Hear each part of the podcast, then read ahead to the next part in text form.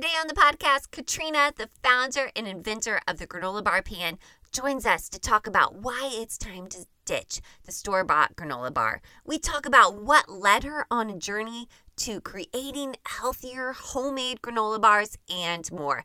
This is such a great episode. We talk about why it's so important to look at the ingredients in the products that you buy and how you can make your own easy homemade granola bars at home. Hello, and welcome to the Bowl of Life podcast with your hosts, Joe and Sarah Hayes. We are so glad you are here with us today talking about food, faith, and family, and how each of those topics impact our everyday life. The purpose of this podcast is to provide you with the inspiration to live your life more abundantly. On this podcast, we will talk openly about what we consume, whether that means what goes on our plate and in our mouths, or what we see, hear, and listen to, and how that can change our mindset for the day. We truly believe life is a journey, and that is full of lessons for each and every one of us to apply if we can get quiet and listen. We are so glad we get to experience this life journey together with you. So hey, go grab a spoon. Or a fork. And let's go. Hello, and welcome back once again to the Bowl of Life podcast.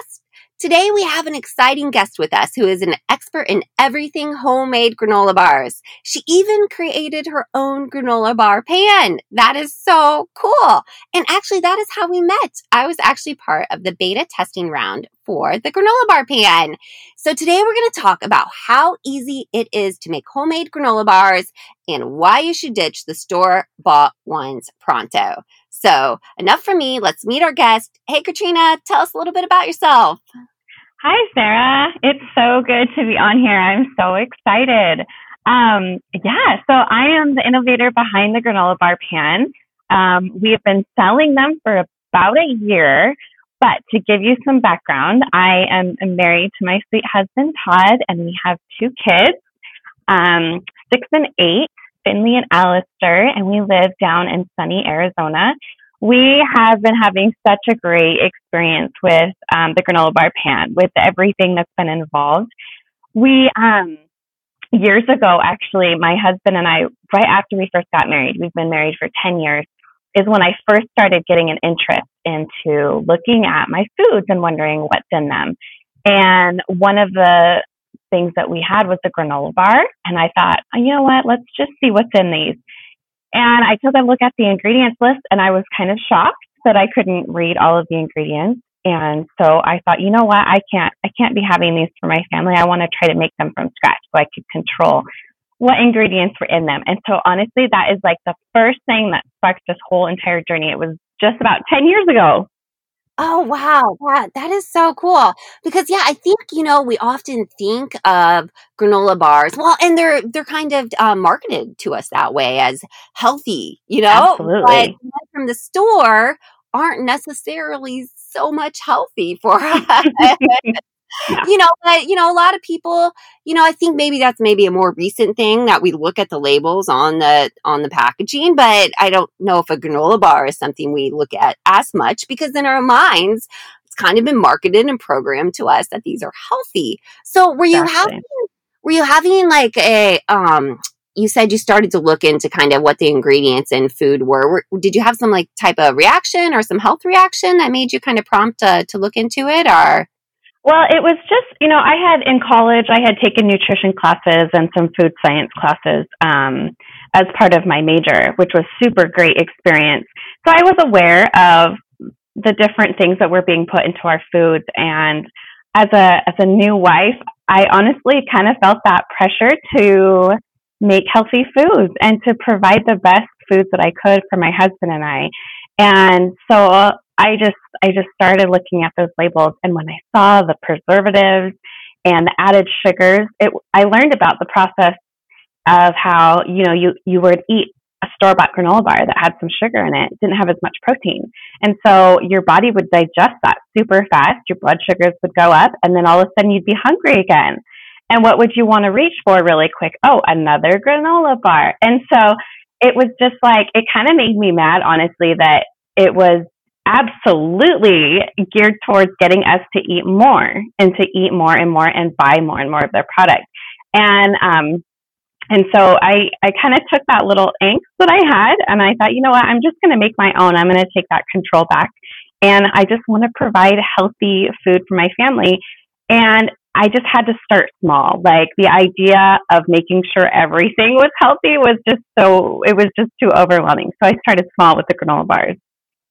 Right. Yeah. I mean, that, that makes sense. Um, and you know, I feel like my, my story is a little similar to yours when I started to really look into things, you know, like I had been healthy my whole life and I always been kind of teased that I like to eat rabbit food. I wasn't necessarily always looking at like the back of package, you know, like a granola yeah. or cereal or something like that, that you would find, um, at the supermarket. But, you know, like once I had kids, I was kind of like, oh, you know, like maybe we should join that C S A up the road and mm-hmm. maybe we should look more at using like some natural sugars versus processed sugars. And, um, you know, I think everybody's journey is a little bit different, but there's always that point where we're like, well, wait a second, like maybe we should be doing something a little bit differently here. Absolutely. Yeah. So, so you told me a great story, and listeners, yep, we're going to talk about something that, you know, sometimes is a little sensitive, but you said you fill your nutritional needs of your family with granola bar recipes, and particularly your kids versus, versus what you're getting at the store. Um, because these store-bought ones are just going to have you reaching for another bar full of sugar. So tell me about like ingredients and, you know, how you kind of figured that out, what works and what's better um, in a in a homemade granola bar versus a store-bought one. Yeah. So the biggest factor that you kind of, you alluded to was that I could cater my granola bars to the nutritional needs, to the health needs of my family. So I could choose ingredients. For example, I could choose flaxseed meal, ground up flaxseed. You want to make sure it's that ground up flaxseed. And that actually provides the insoluble and soluble fiber for a person. So that way they're, they don't get backed up. They go number two more often. And for my kids, having them kind of on like a poop schedule was really important and really, it makes things a little bit more convenient. You can help them recognize when they have to go to the bathroom. So one one of my most um, famous recipes is the peanut butter bars, because you can easily add in flaxseed meal to it because it's a nutty flavor. And the kids don't even know that it's there. Nobody knows it's there. But what it does is it, it creates um, the nutrition that you need in order to keep yourself regular. And it, I mean, it works for kids, it works for adults. And I have um, a sweet friend of mine, and her child was on medicine for in order to keep him um, regular. And she said, you know what, I'm going to try these. And so she tried them, and she was able to go from having her kid on medicine, over-the-counter medicine, taking it every single day, to stopping taking that medicine, to each day or every other day she'd give her child a peanut butter bar. And then the next day she'd give him um, four ounces of apple juice. And the next day it's a peanut butter bar. So she actually meal preps every single Sunday and makes two batches of those peanut butter bars every single week because it's worked so well for her family. Oh, that's amazing. I yeah, wow. You know, and like you said, um, fiber, it seems like, is really getting the spotlight right now. At least, at least stuff I listen to. So maybe, maybe yeah. not. Yeah, but it does seem, because we aren't as Americans in our diet getting that fiber, and it's really affecting us. Like you mm-hmm. said, you know, it's causing us to be constipated, and yep. nobody feels good. And whether that's an adult or a kid who's constipated, I was just listening to this big um, gut health summit summit. Mm-hmm. And a lot of the doctors were just like saying they met with patients and they're like, well, how long have you had these constipation issues? And they're like, well, I think I was five.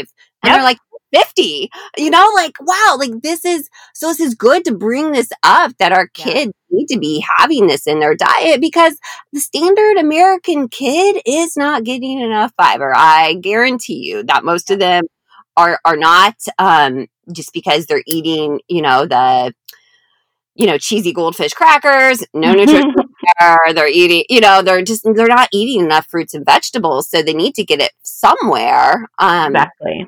Yeah, exactly. And I love that your friend's child was able to get off medication, because I am so much about that, because, I, you know, yes, when you need medication, if something is medically, you know, wrong and it's only going to be through a medication, you know, take it, you know, I'm not saying. Right.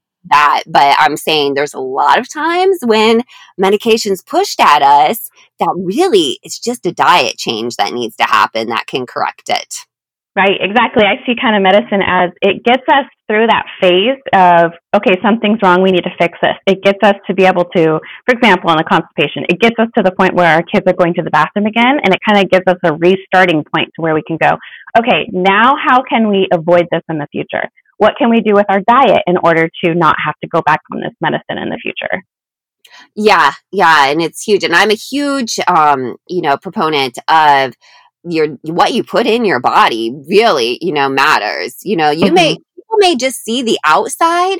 They don't see the insides, you know, like, and actually I was thinking about this when I listened to this, the summit talk about how, you know, like people have all the, you know, just think of keto or something like that, where people are like, wow, you look great. You were on keto, but like, mm-hmm. who knows what the insides of the, them look like? And there's no fiber on keto. There's no, you know, there's not, there's not many uh, nutrients going on there um, that are filling our bodies with these good things that we need. And it's going to affect us way down the road if we don't.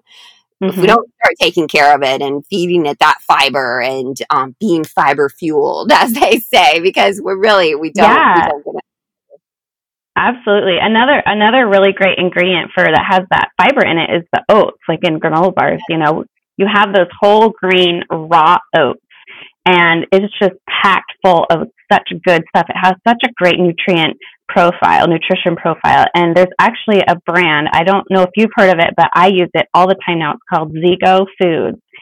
And their oats actually have double the amount of protein. Not like crazy amounts of protein. It actually, it has double the amounts of protein as your normal oats. So it has the whole grains, it has the carbs, it has the, the protein, it has the fiber.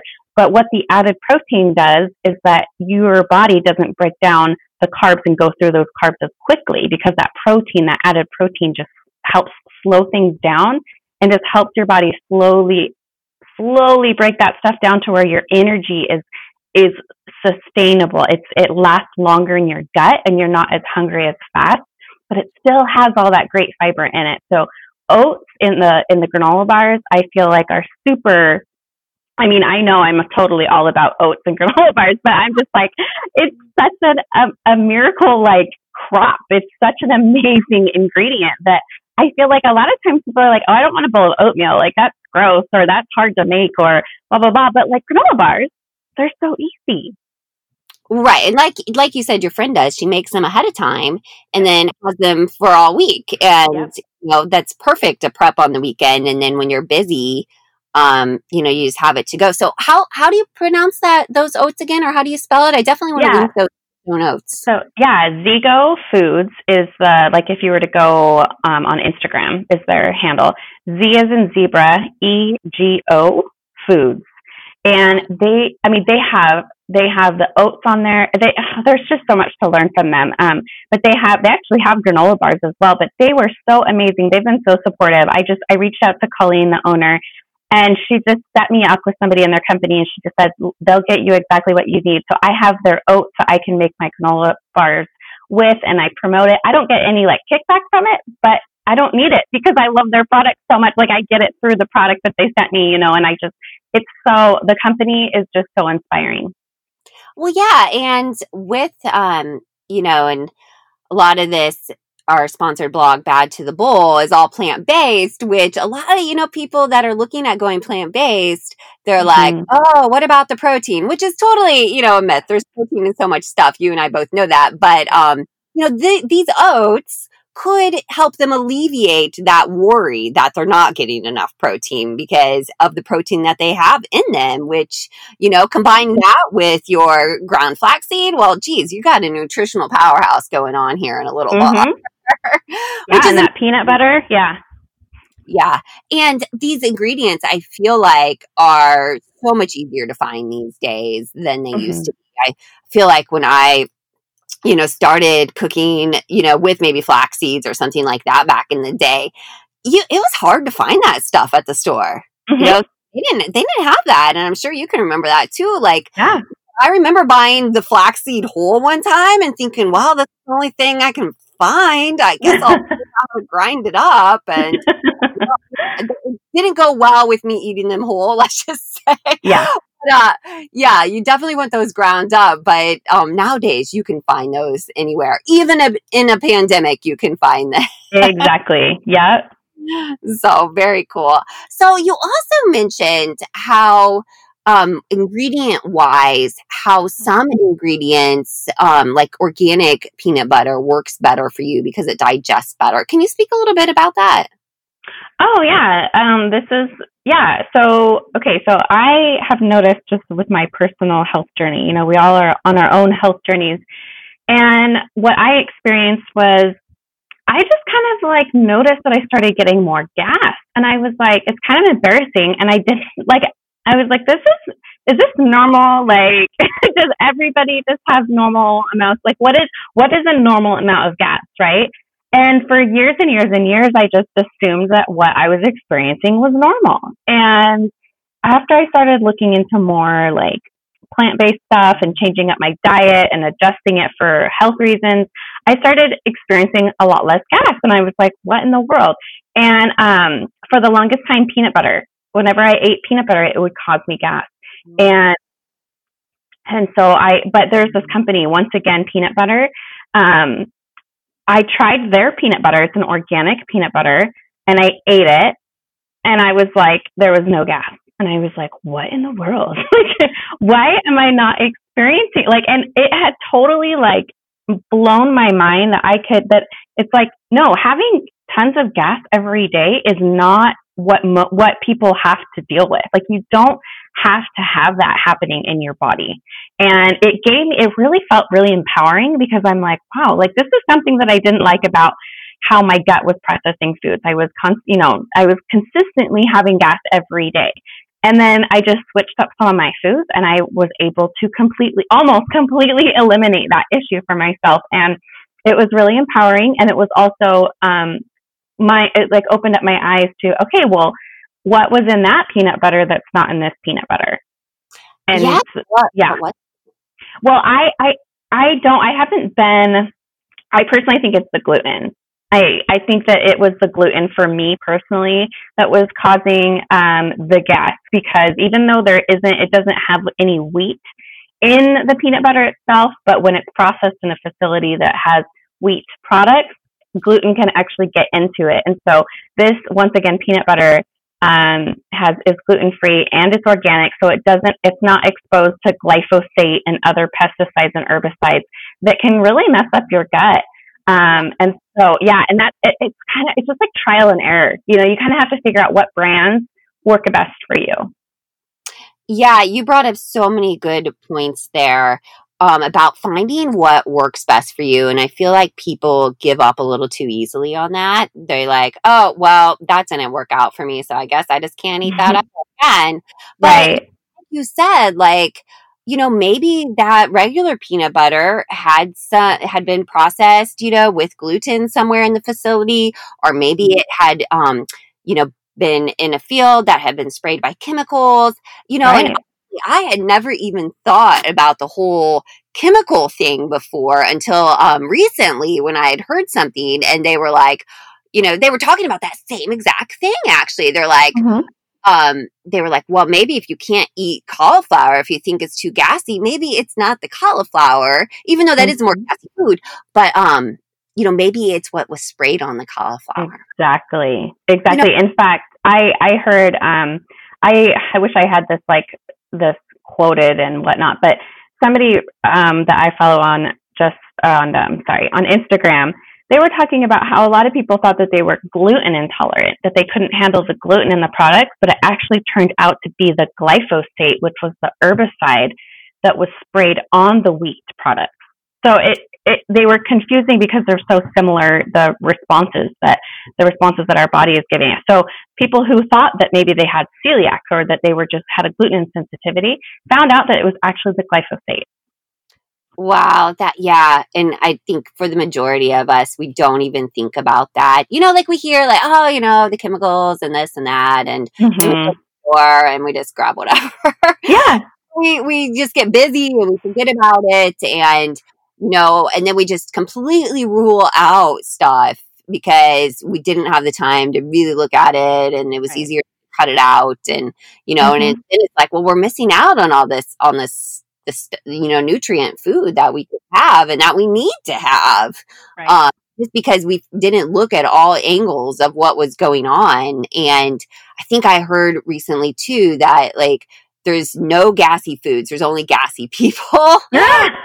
So it's like, okay, this isn't the food. Maybe it's just like how it was produced, or maybe, right. you know, like you said, like maybe glyphosate was put on it or some other mm-hmm. chemical that your body just doesn't respond to because, hey, like that's not how we were made. Our bodies weren't, you know, our bodies weren't made to like process chemical, you know, like right. that. Like exactly. Well, and it's your gut's natural reaction because it says, hey, like I don't like this. And so it's like, it's a, basically it's an inflammatory response. It's a, it's a way for your body to say, get this out of me. It's saying, push it out, get this, get rid of it. And that's why a lot of times, you know, you have the gas, you have the diarrhea, or even the opposite, the constipation, because it's just it, the way that it's responding is, is in all in your gut and your intestine, and it's trying to get rid of it. Yeah. And that gut health is so important, especially since we are in a pandemic right now and we all want to be healthy, and our mm-hmm. immune system, guess where it is? Yep. Right in your gut.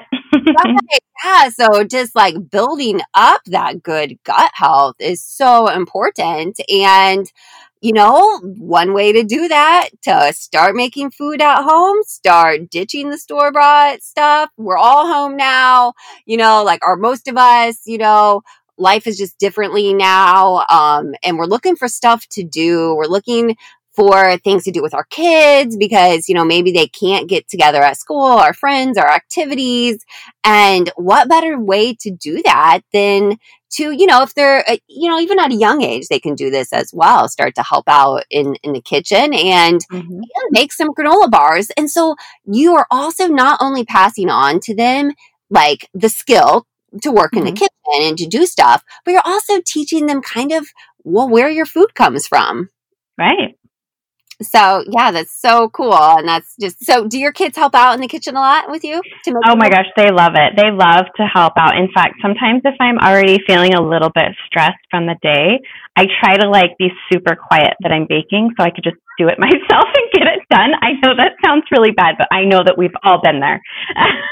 And so sometimes I have to just be like, okay, I just, I really want to make these ones really quick. I don't want to, you know, and then other times I'm like, does somebody want to help me, you know, do this? In fact, the other day, my son Finley and I, um, we made um, gluten-free brioche rolls in the granola bar pan. We actually used the granola bar pan to make these um, gluten-free brioche rolls. And so we made everything, and he was so intrigued. He was like un- intrigued and annoyed that that the um that the that the batter had to rise. You know, we had to let it rise, and then we had to punch it down and and whatnot. But we eventually got it done by the end of the day, and we have these cute little these cute little rolls that are in the shape of, you know, it's kind of it's, I guess it's more of a of a breadstick.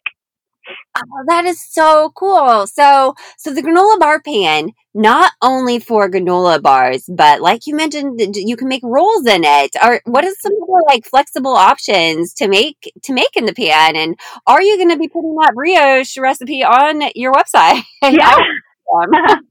Yeah. So yeah, some of the things that you can make, um, chili cheese egg bake has been something that's really like, or any type of quiche. People have been really enjoying that. So they can just freeze them and then thaw them out, or just put them straight in the microwave in the mornings for their kids or their hubby. Just put it into a tortilla, you wrap it up and you go. Um, people have been making meatloaf, little mini meatloafs, brownies, um, cheesy jalapeno cornbread. In fact, I have a friend who's actually up in Canada, and she made macaroni bars. She made macaroni cheese.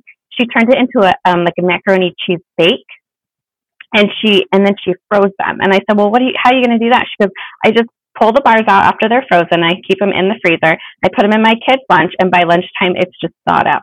And I'm like, "Oh, like a cold mac and cheese salad." She's like, "Exactly." And I'm like, "Oh my gosh!" Well, so yeah. Yes, especially, you know, I mean, even if your kids, either they're at school or they're at home, you still got to feed them. And exactly. You know, and if you're a parent who's maybe trying to work too at the same time, yeah, you need something fast. And exactly. oh, man, that's, and again, we're going back to, you know, yes, a, homemade's a little more arm work, but think of your future, your kids' future, how much this is going to help, you know, their bodies. Yeah, I think most people, it's kind of, it comes down to, um, unfortunately for most of us, it comes down to when somebody gets sick or when there's some sort of health crisis that makes us go, okay, whoa, wait a minute. Maybe we should look at what we're eating to see how, you know, somebody gets cancer and then they go off of sugar and they go off of gluten and, you know, stuff like that. And oftentimes, unfortunately, it requires some sort of health crisis for us to be like, okay, I really need to make this a priority because we are so busy and we have so many things on our plate and we have so many priorities that we want to be able to pay attention to in our lives. And so sometimes it just takes that. But I think I, I if I could give myself advice from the, you know, looking back, it would be that just to start making smaller changes over time. Start with those small changes now. So that way, either in the future, either I've completely avoided the health crisis or it's just not as bad. Well, that's true too. And, you know, I think if you go straight from, you know, that processed non-fiber diet and you jump right into, you know, well, I'm going to make everything homemade and I'm putting mm-hmm. all this and protein packed, and then suddenly you're blamed, you know, then, you know, you're, th- you don't feel that great because you are getting a little too, you know, it's like too much at once. It's like you go slow yeah. a little bit when you start to do it. And then you're going to start to almost retrain your taste buds. Yeah. And, you know, if you go back and have that, you know, store-bought granola bar or whatever, it's going to taste real, real sugary. Oh my gosh. Yeah. You're going to yep. be, whoa. Yeah. So, so I love all these ideas to make in the granola bar pan.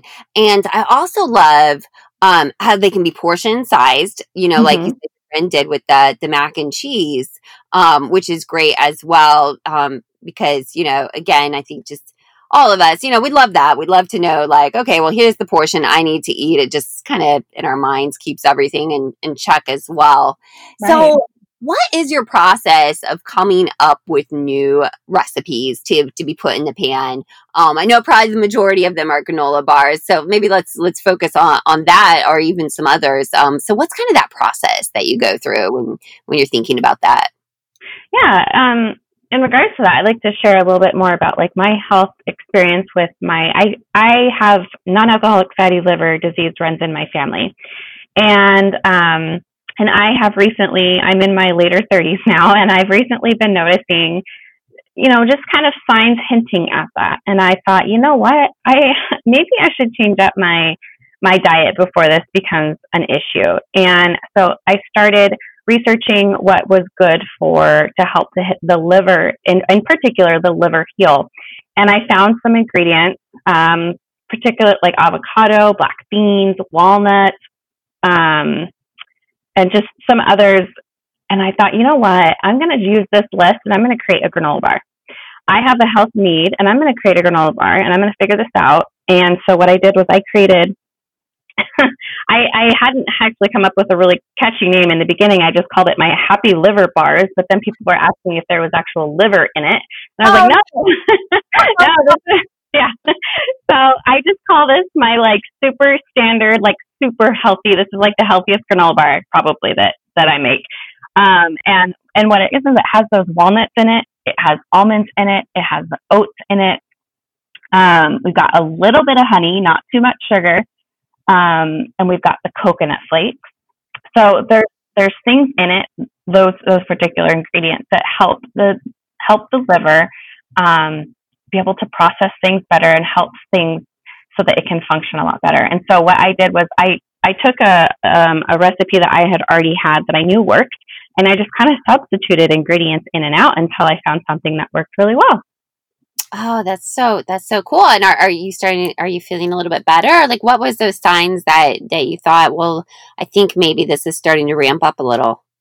Yeah. Um, I kind of felt, so I have, I get my weight gain is right in that midsection. And that's one of the first things that if, when you start storing fat in your midsection around your organs, the liver essentially, once it's, once it's reached its capacity to store fat in the liver or within the walls of the liver, it'll just start storing fat out right outside the liver and on and around the other organs that it's that's around that area. And so that's where you see the increase of fat um, around the abdomen. Now, when we are stressed, that is also the area where our bodies store the fat because it's just it's just where it goes. And so I was noticing that, and then every so often I would just get kind of like a little ache on my right side, and I was just like, no, I just don't. I I just kind of started looking into it, and where I haven't, I haven't like I haven't lost weight. Like I step on a scale and I'm still the same weight, but changing up my eating habits and eating those foods that help my liver function better, I've absolutely felt the difference.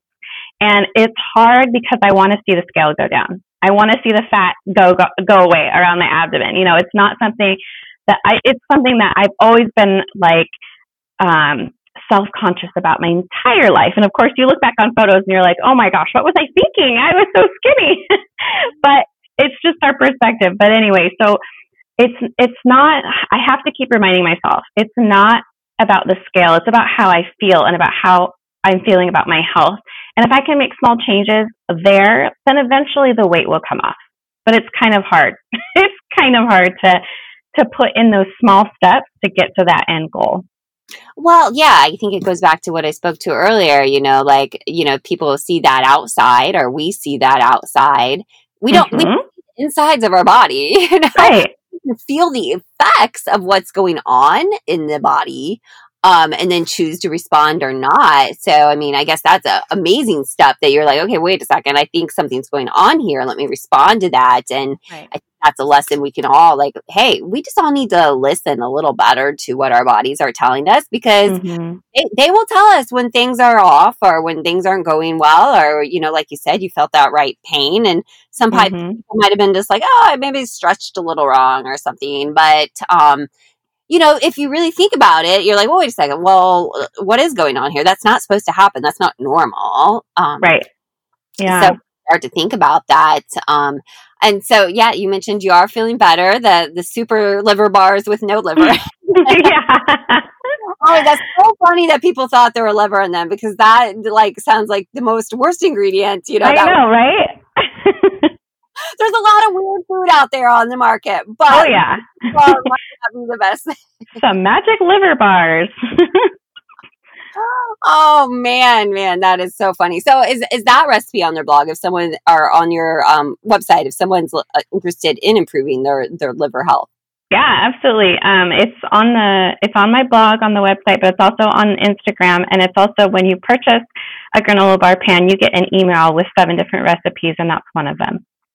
So fun. So don't, you know, I mean, I think probably most people are probably like, well, like avocado in a bar, like what are some other ingredients that are maybe a little bit more unique for a granola bar that you mentioned?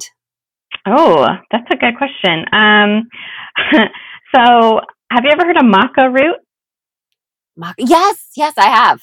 Okay. Mm-hmm. So it helps balance your hormone levels out and it helps give you energy and um, it has lots of different nutritional um, benefits, but Um, one of my friends, um, she has um, an Instagram account that she helps people uh, express and have go through the emotions of when they have a miscarriage because she's gone through multiple miscarriages herself. And um, and she said, you know what? I, I've read that maca root can help with um, hormone levels. It can help balance them. Not that it's going to guarantee that you won't have a miscarriage or that you will get pregnant and that baby will be perfectly healthy. But maca root is something that she has spoken to her followers about and has suggested incorporating it into their diet um, for health reasons.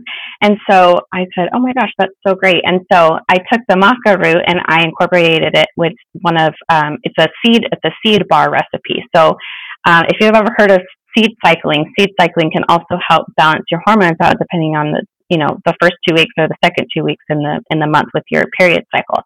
And so it has that maca root in it. And it also has, you can, based on what day, you know, what two weeks it is, you can put the sesame seed, or I'm sorry, the sunflower seeds or the pumpkin seeds on the top of the bars. And so, you know, the first two weeks, I believe you'd be eating the pumpkin seeds. And then the second two weeks, you'd be eating the one with the sunflower seeds on top. And so that was like a really interesting one. And in fact, I have a quick story. Her husband, I brought them over to her house, my friend, Um, her name's Kira. And her husband, I brought over a whole bunch of different flavored ones. And he, for whatever reason, grabbed the maca root one. And he was like, whoa, what in the world is that flavor? Like, what? What is in that bar? I said, oh, those are the hormone balancing granola bars. And he was just like, I do not need those ones. And it's just a very distinct earthy flavor is yeah. what it was. But it was just, it made us laugh so hard, the fact that he grabbed the bars that are particularly designed for women and tasted them. Yeah, that is so funny. But men, right? Like, yeah. they, see, they see that homemade food and I think they're oh, like, man. oh, yeah. yay. No, but that's awesome. And I think um I love, you know, maca root would be considered more of a like a superfood, and I think those are gaining some more traction out there. Um actually on episode one of the podcast, I um was talking about superfoods with somebody, putting them in smoothies. Um and um I was like, hey, what is this? This is a hype. Like, what is it about the superfoods? Like, is it just a hype? And she's like, no, it's not. Like, for real, like, she's a nutritionist, she studied these. Um and I'm like, okay, cool. I just need to know that it's just not not a hype. And I think, you know, we can, you know, we can start to think that, like, well, I'm hearing about all this thing and they call it super food, you know, like, is it really super or is it just a marketing term? Or maybe I just think like that because I've been in marketing for a long time. Yeah. But, you know, it, it's true. They are super. Like you said, they, they can help. They can ha- help hormone balance. And maybe, you know, um, again, going back to you go to the doctor and they're trying to push some, you know, hormone regulating, um, mm-hmm. drug at you, and you know you could try to do it naturally and see if right. that helps, or even if you still need the, the drug, maybe you don't need as high a dose. Exactly. So um and you're gonna do your body a wealth of good, and you're gonna also help that microbiome and, and gut by not plugging it with with antibiotics. That's exactly well. Yeah so, oh I love that story I love that story and you mentioned to me about um you had a, a healthy bar, but it tasted like dessert. Oh, yes. The peanut butter cup bar. Yeah, oh my gosh. Anything with peanut butter cup, right? We're kind of crazy about that, I think, in America. We love any type of something that has, says like chocolate peanut butter cup. Yeah. It's just like a no-brainer, right? Yeah. yeah. So I have, so it actually is just that original, that peanut butter bar recipe that I mentioned earlier. It's actually super easy. The peanut butter bar itself recipe is one cup of oats, um, one cup of peanut butter, a half a cup of non-fat dry milk, and a half a cup of honey. And then you can add in a quarter cup of flaxseed meal. So that's just a regular peanut butter bar recipe, but I recently got um, a specific brand of a Dutch chocolate protein shake. It's gluten-free, it's vegan, um, it has good amounts of protein in it from plant sources.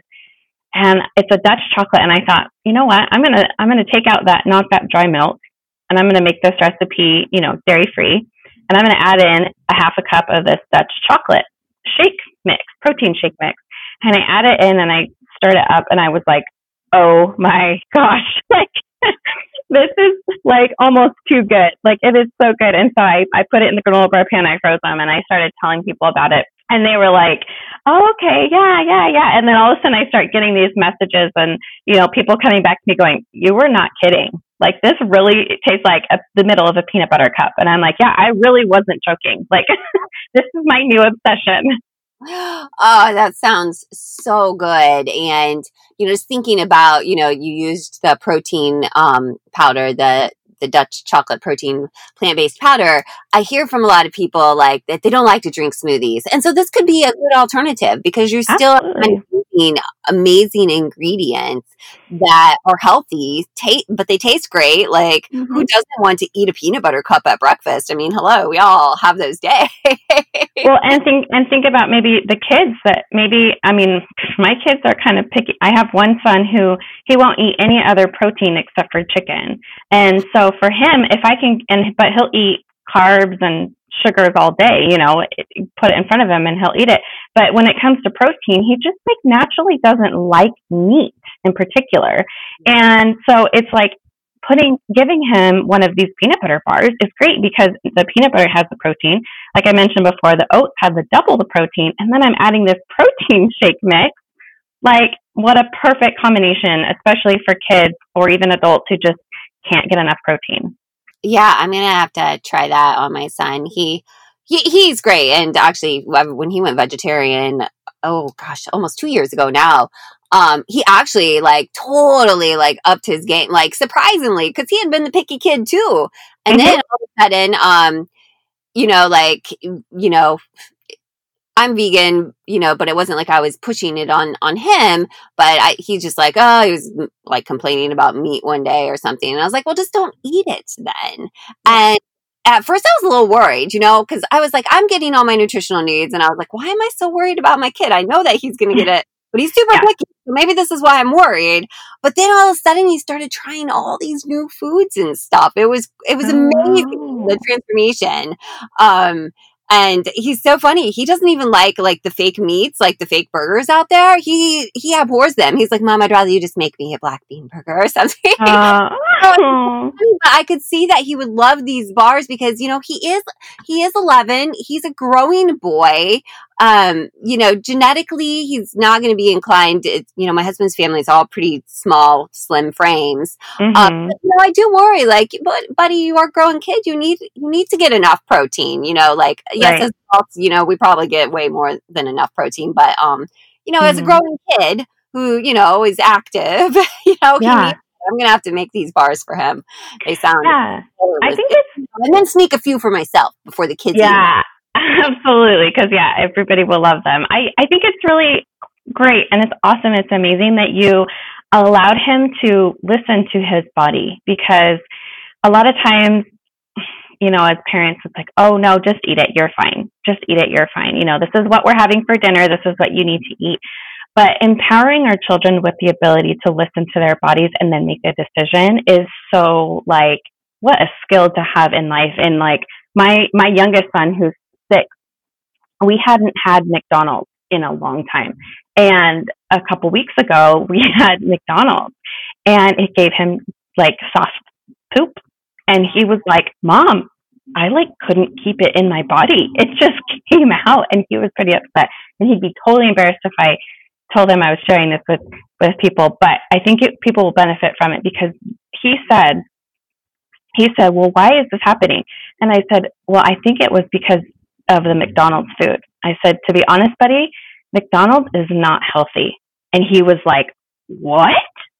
Like, he was so shocked. And I said, yeah, you know, the foods that they, that they, that we buy when fast foods, the deep fried foods, it's just, it's not healthy. I said, it's okay to have every once in a while, but it's just, they're not healthy for our bodies. And when our body doesn't like something, since you've been eating healthy, it just is pushing it through your body to get rid of it. And he was like, oh my gosh, McDonald's is totally trolling us, Mom. And I said, why? And he goes, they make their food. And this is like my six-year-old. He just gets the most like passionate look on his face. He's like, they make their food look so good, but it is so not good for our bodies. And he's like, and he just kept going on and on. And I let him. He was getting more and more passionate about how mad he was.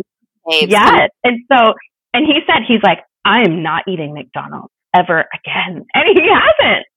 Yeah. You know, and I applaud you for, for letting him know that, you know, and, mm. um, you know, teaching our kids this as well. Um, because, you know, kids, they, they're going to believe what we say. That's, that's, they're our kids, you know, they believe right. what Mom says. They're mm-hmm. going to, you know, if you go in and say, oh, you don't like the broccoli, honey, they're going to say, they're going to think, well, Mom, no, okay, Mom knows me. She knows I don't like broccoli. Okay, now I don't like broccoli. You know, but so on the flip side of that, you saying like, hey, bud, like McDonald's, not so great. You didn't feel so great. It's not actually that healthy. You know, well, that's totally a hundred percent. Like, let's keep mentioning that to yeah. our Exactly. Um, all the parents out there that, you know, maybe have been in this similar situation where you haven't gone to these restaurants in months because they've been closed, or you feel weird about getting food handed off to you, you know, like, listen for your kids' reactions to that. And then maybe that just helps another part cut out the junk, you know? Yep. Yeah, exactly. So perfect. So perfect. Oh, I love that. I love that. So, you know, I wanted to quick ask a few questions related to, um, you know, when people think of making homemade granola bars, I think sometimes they, I don't know if scared's the right word, but they're like, well, you know, I tried to make them before and they fell apart.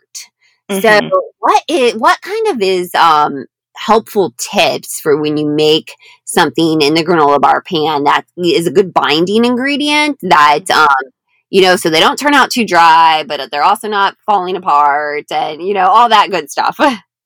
Yeah, that's a great question. I think oftentimes people are intimidated by granola bars um, because they've either made them in the past or they've never made them before. And they're, they think like, oh, that just looks hard because there's so many, there could be so many ingredients, but in reality, it's super easy. You know, you take five ingredients, you put it together and bake it, or five ingredients and you put it in the, in the, um, refrigerator or freezer and you freeze them and then they're done. Um, but the biggest complaint I would feel that you touched on is exactly that is that granola bars fall apart. And traditionally speaking, you would bake them in a nine by thirteen pan or an eight by eight inch pan. And then you would bake them or freeze them and then cut them up. And what that does is when you cut them up, it breaks those bonds. And what happens, the bonds that were created either during the freezing process or during the, the baking process. Um, and that cutting it into it makes them to crumble. It creates them, it breaks that bond and then they crumble and they fall apart.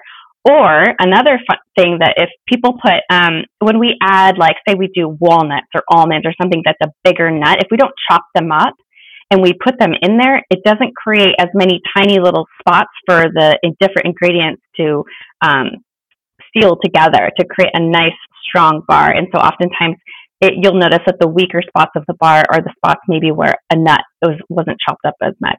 And so some things that you can do in order to help your bars stick together is um, A, make sure that your all of your ingredients are chopped up to about the size of, you know, oats or the size of peas or whatnot, something similar to that. Um, the other thing is you could use different binding agents, such as an egg. An egg is a great binding agent because when it bakes and it cooks, the proteins actually, um, they restructure and they they combine with the other um, ingredients. And then once it cools, those protein structures stay intact and keep the keep the bar together. But if you are vegan or vegetarian, um, you can use a flax. You can it's called flax egg. I'm pretty sure you're familiar with that. But the flax egg, I think, actually works better because it provides a little bit more liquid, um, and it actually creates a softer bar. So it holds together just as well, but it's not as dry. And yeah, it's amazing. And so what I usually do is um, I usually do two tablespoons of flaxseed meal with six tablespoons of water. I mix it together and then I put it in the microwave for like thirty seconds and I heat it up until it's about the same consistency thickness wise as like um, a, an egg that's been whisked. Um, oh, I've never heated mine up before. I love that idea. Yeah, yeah it creates You yeah, know, okay. I'm waiting around for it to gel. yeah, yeah. Instead of waiting for it to gel up, yeah, exactly. You just put it in the microwave for thirty seconds, and you know, depending on how many you need, you know, depending, you can re, you know, keep heating it up and then mixing it. Um, but the other, the other, the third way is to make sure that your bars are compacted in into your pan. So, um, in a nine by thirteen pan, you might, you know, take a piece of wax paper or whatever and push your hand on top or take your spatula and press it down. And the the nice and compact ones, when they, after they bake and stuff, they stay together a lot better. And with the granola bar pan, I've actually created an additional product called the granola bar press. I know, I come up with like the most, you know, tricky names. Um, but what you do is it's made out of wood and it has a handle on it. And you just get it wet with some water. You can put a little coconut oil on it. And you just press it onto the tops of each of the bar. And that And what it does, it's the same exact shape as the each of the different cavities in the pan. And so it just presses the whole bar down evenly at the same time. And so that you get a nice even top and then the bars stay compacted together. Oh, that's amazing. I had no clue that you had the press, but you're so right. I had not even thought about that compacting of mm-hmm. bar is what keeps it together. And I This is a great time to transition into talking more about the granola bar pan, because if you are ready to make the homemade granola bars or you've been frustrated by using like the eight by eight pan because of cutting them and then they fall apart, then um, your solution with the granola bar pan helps that. And can you tell us a little bit about that? Yeah. Um, yeah. Some of the the big features of the pan is also not only the fact that it has the separate compartment so that you don't have to cut up your bars, is that it's not floppy. Like, it's made out of silicone, but it's not floppy. A lot of times, you know, you go to the go to a store and you look at silicone pans in the baking aisle and you pick them up and they're just super floppy, and you, you have to put a cookie sheet underneath it in order to support it while it's baking. Or if you fill it up, you're like, oh, I really hope this doesn't spill out while I take it to the to the counter or whatever. And so for me, one of the biggest things it had to be is it could not be floppy. So well, huge, because I feel like I've encountered that before. And when it gets hotter, it almost feels more floppier. Like, exactly. on the, yeah. Mm-hmm. So, so what, yeah, what we've done is um, design wise and structural, right. In, like structurally wise, what we did is we, um, in between each of the cavities on the underside of the pan, you'll see these little bridges of silicone that connects all of the bars basically to the one next to it. And what that does is it creates a structure in the pan. The downside was that we couldn't ship them. We couldn't ship as many in a smaller box because they didn't fit inside of each other anymore because of those bridges. But to me, the floppiness, the structure of it was way more important. And so you see that when you hold on to that pan and you hold on to another silicone pan on the market, you'll see that the granola bar pan is so much more sturdy. Well, yeah. And I think, you know, that can make a big difference in cooking at home, your mm-hmm. utensils, you know, like if you're like, oh, well, it got like super floppy and then everything spilled all over my oven. And then it was hours later, I was cleaning it up or something. Yeah, that's just annoying. Yeah, like you're not going to use it again. And then you're right. going to be like, well, I tried to make the granola, but you know, it just didn't work out. And so you've solved that problem. You've solved that problem just by like, hey, this is a pan you're going to use more often because you're going to like using it. Yeah, exactly. And, you know, the other thing that I came across when I was, I was actually looking for a pan that was already on the market in the beginning of this journey. And I, and I bought some pans that I saw, but the, one of my other frustrations was that it wouldn't hold all of the mix. Like I would take a standard recipe online that I would find it for an eight by eight inch pan Um, for the granola bars, and I would try to fit all the mix in these different pans, and the, it wouldn't fit all the mix. So then I'd have to bake one, wait for them to cool, pop them out and put the rest in, and then bake it again. Or I'd have to buy two pans, which was twice the cost. And so I thought, this is just nuts. This is annoying. This is making the process even longer, and it's just annoying. And so it, I didn't want to use those pans anymore. And so for me, when I was designing the granola bar pan, um, I made it so that each cavity is an inch, an inch deep, and the size and the shape of the actual cavities are very, very similar to the store-bought granola bars, the standard size granola bar that you would find. And it and it works to where it'll fit an eight by eight inch um, recipe, like standard recipe. If you're gonna, if you have a recipe for a nine by thirteen pan, you can either cut the ingredients in half and do it in one, or you can buy two pans and do two pans full for a nine by thirteen recipe. Right, right. But you're right. Most recipes out there for, for granola bars are eight by eight. Um, yeah. Be pretty, pretty standard for, for whatever reason. Um, mm-hmm. Yeah. And I love, you know, and that's actually one of the first things I did notice about the pan when I was testing it was that similar size to like a store-bought granola, like something, you know, my, like Quaker Chewy or something yeah. like that. Uh-huh. Yeah. Yeah. So, and we talked about, you know, um, how you can make more than just granola bars too. So, and I love the idea of, you know, making the, the rolls in there. And like you said, you can make brownies in there.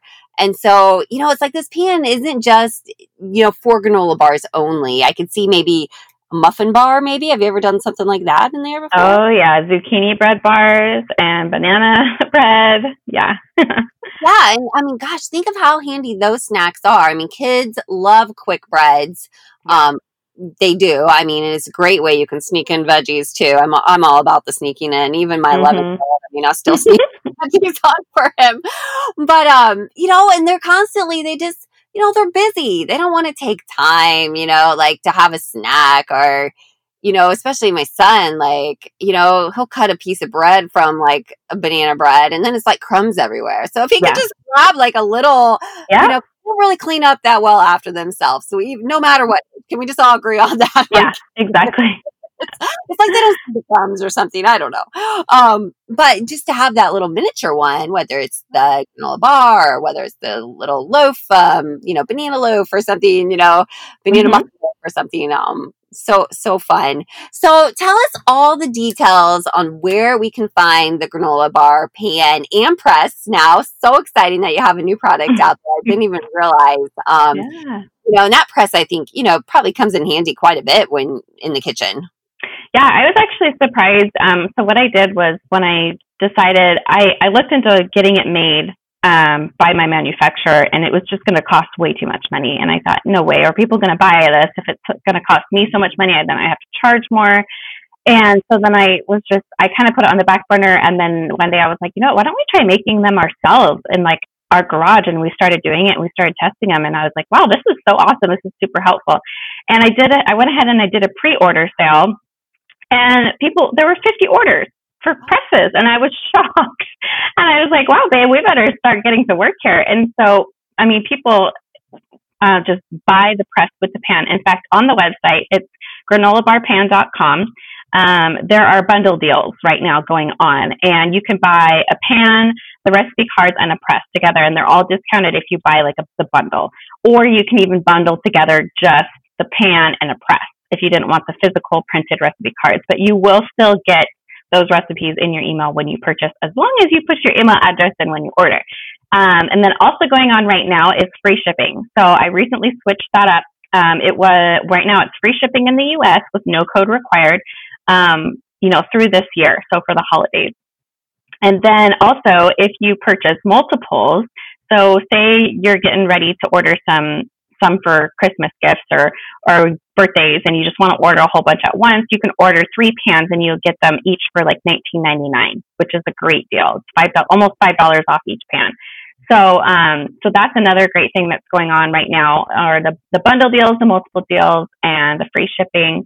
Um, and then of course you can find me on Instagram. That's where we are most like active right now, is where most people are engaging with me, is on Instagram, and the handle is the same, Granola Bar Pan. Um, and then I actually just created a group, um, a granola bar recipe swap group on Facebook. I talked to some of my current customers right now, and they said, we want a Facebook group where we can all just share our recipes so they're easier to find than on like, you know, people's posts in the Instagram and stuff. I said, that's a great idea. Let's do it. So I recently created it, and you have to be invited to it. It's a private group. Um, you just answer a couple questions and agree to the, agree to the rules, and you can join our Facebook group. Oh, so fun. So can you find that group link on your official Facebook page then? Um, I just created it yesterday. so uh, what I'm going to do though is I'm going to do, I, I think what I'm going to do is I'm going to obviously do a big post about it on Instagram. So it has like the link in the post on the in, on Instagram. And then I will also be putting it on my website and on the Facebook page. Yeah. So I'll be putting it everywhere. Perfect. Yeah. That's awesome. Wow. How fun. Because people are always looking for new recipes to try, and yeah, and, uh, kind of create a community. Yeah. Around. We also are really seeking that, you know, always, always as humans, we're seeking community, but all um, with other people that have similar interests. But I think even more so right now during this pandemic, and we're all online, and we're like, well, you know, like I'm interested in granola bars. Cool. You know, like you are too. This is amazing. We have something in common, and uh, can swap some stuff. And who does, who doesn't like that? That's great. Um, right. And how yeah. are you guys making, so are you still making the presses out of your garage? Oh yeah. In fact, yesterday my son was helping me um, put the oil on them. So they come either preconditioned with a nice wood oil or not. You can choose that your when you check out. And he was helping me, and he's sitting there, and he's like rubbing the oil on. He's like, you know what, Mom? Someday when you have like a big manufacturer making these for you, these ones are going to be really, or what is, yeah, he said these ones are going to cost a lot of money, because if you put your signature on it, it would make the value go up. I know. I was like, sweetheart, and nobody's going to pay for my signature. But I like the way you think, you know, I didn't say that, of course. So I just thought, you know what? I bet you're right. Oh, so man, you. Like, you're not only teaching your kids about that, you know, how, you know, all these ingredients affect our bodies, how McDonald's is bad, but you're also teaching them how to be entrepreneurs, because they're watching you and they're mm. helping make this. And those, like you said, man, teaching some life skills to kids, that's always good. It is. Yeah, it is. It's been a really good, it, I, like I said, like this whole experience, this whole journey has been super amazing for my entire family. And, and I love that I don't feel like I have to rush through it. Like I don't have to go out and sell a million pans or whatever. I can just take my time. I am taking the time to connect with my customers and connect with people on Instagram. And it has been so rewarding in that, in that way. Oh, that's so cool. That's so cool. And I love this idea. Hey, we're all looking for gifts right now. We are headed into holiday season and we are looking for unique gifts. I know I always am. I'm always looking, oh, like, okay, what's different out there? What's unique? What's something that they're not going to have, especially maybe if it's a parent or something or yeah. a sibling or something like that. And what a perfect gift. And, you know, this could be a perfect too, like gift one to yourself. Buy one to give to the person you're giving it to, but then go ahead and like make some granola bars in your pan and give them mm-hmm. their new granola bar pan. That's a great idea. I love that. It's so fun. And then they get the benefits right away. They don't have to think like, oh, well, now I got to go make something. It's like, oh, cool. Right. In there. And then they just kind of see like that whole thing and it makes them even, you know, more excited about their gift. So cool. So granola bar pan dot com and you can get to all the social media from there. We'll definitely link this in the show notes. This has been so fun to talk about granola bars and just talk about the whole process and talk about how we just need to ditch, you know, store-bought stuff. And I, I know, you know, convenience is one thing, but, um, you know, it's so easy to, to whip these up. I mean, gosh, what would you say it takes to whip up granola bars? Less than ten minutes? fifteen, yeah. yeah, fifteen minutes to get, yeah, I would say about fifteen minutes. Yeah, so barely any time, barely any time you could do it while you're making dinner, pop them in the oven, and then you got snacks for the rest of the week. So, yeah. so con- so easy to do. Um, and I, I just love this. And I'm so glad we could connect. And I'm so glad you could be on the podcast, Katrina. Uh, me too. Thank you so much, Sarah. Yeah, thanks. That was such a fun episode with Katrina from the Granola Bar Pan. As a reminder, you can find all the notes for this show at our sponsored blog, badtothebull.com forward slash 11. Again, that's badtothebull.com forward slash 11. I really hope that you get a chance to make your own homemade granola bars at home. And if you do, I would love to see pictures of them. Send me a message of your granola bars on anywhere on social media at Bad to the Bull. I can't wait to see what you make.